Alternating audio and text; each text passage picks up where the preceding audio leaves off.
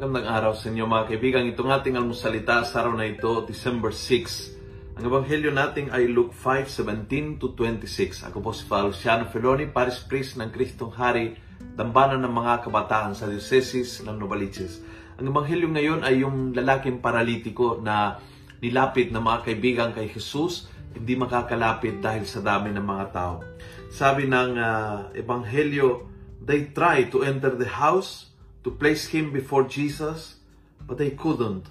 They couldn't find a way through the crowd, so they went up on the roof and removed the tiles and they lowered him on the mat in the middle of the crowd. They removed the tiles. Naghanap ng paraan at yung paraan ay may kailangan tanggalin o alisin. Yung po yung bubong, yung mga tiles. Para magkaroon ng opening at para doong ibababa ang paralitiko sa harapan ni Jesus. And I found very inspiring. Minsan, you, you need to clear an opening para talagang yung komunikasyon sa Panginoon ay maging direkta, saving, makapangyarihan. You need to remove something of your life para makaroon ng opening. Try to think about, ano kaya ang kailangan kong tanggaling sa aking buhay para makaroon ng opening upang ang aking komunikasyon at relasyon sa Panginoon ay tumibay. At kapag tumibay ito, masaksihan ko ang kapangyarihan ni Jesus sa buhay ko.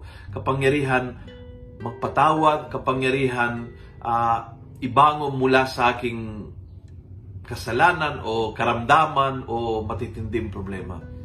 What you need to remove? Ano ang tile ng buhay mo na kailangang alisin para may opening sa buhay mo? It might be uh, an, an, an addiction to online games o it might be uh, yung ugali na during the week hindi nagdarasal or might be yung matinding sama ng loob uh, sa asawa mo.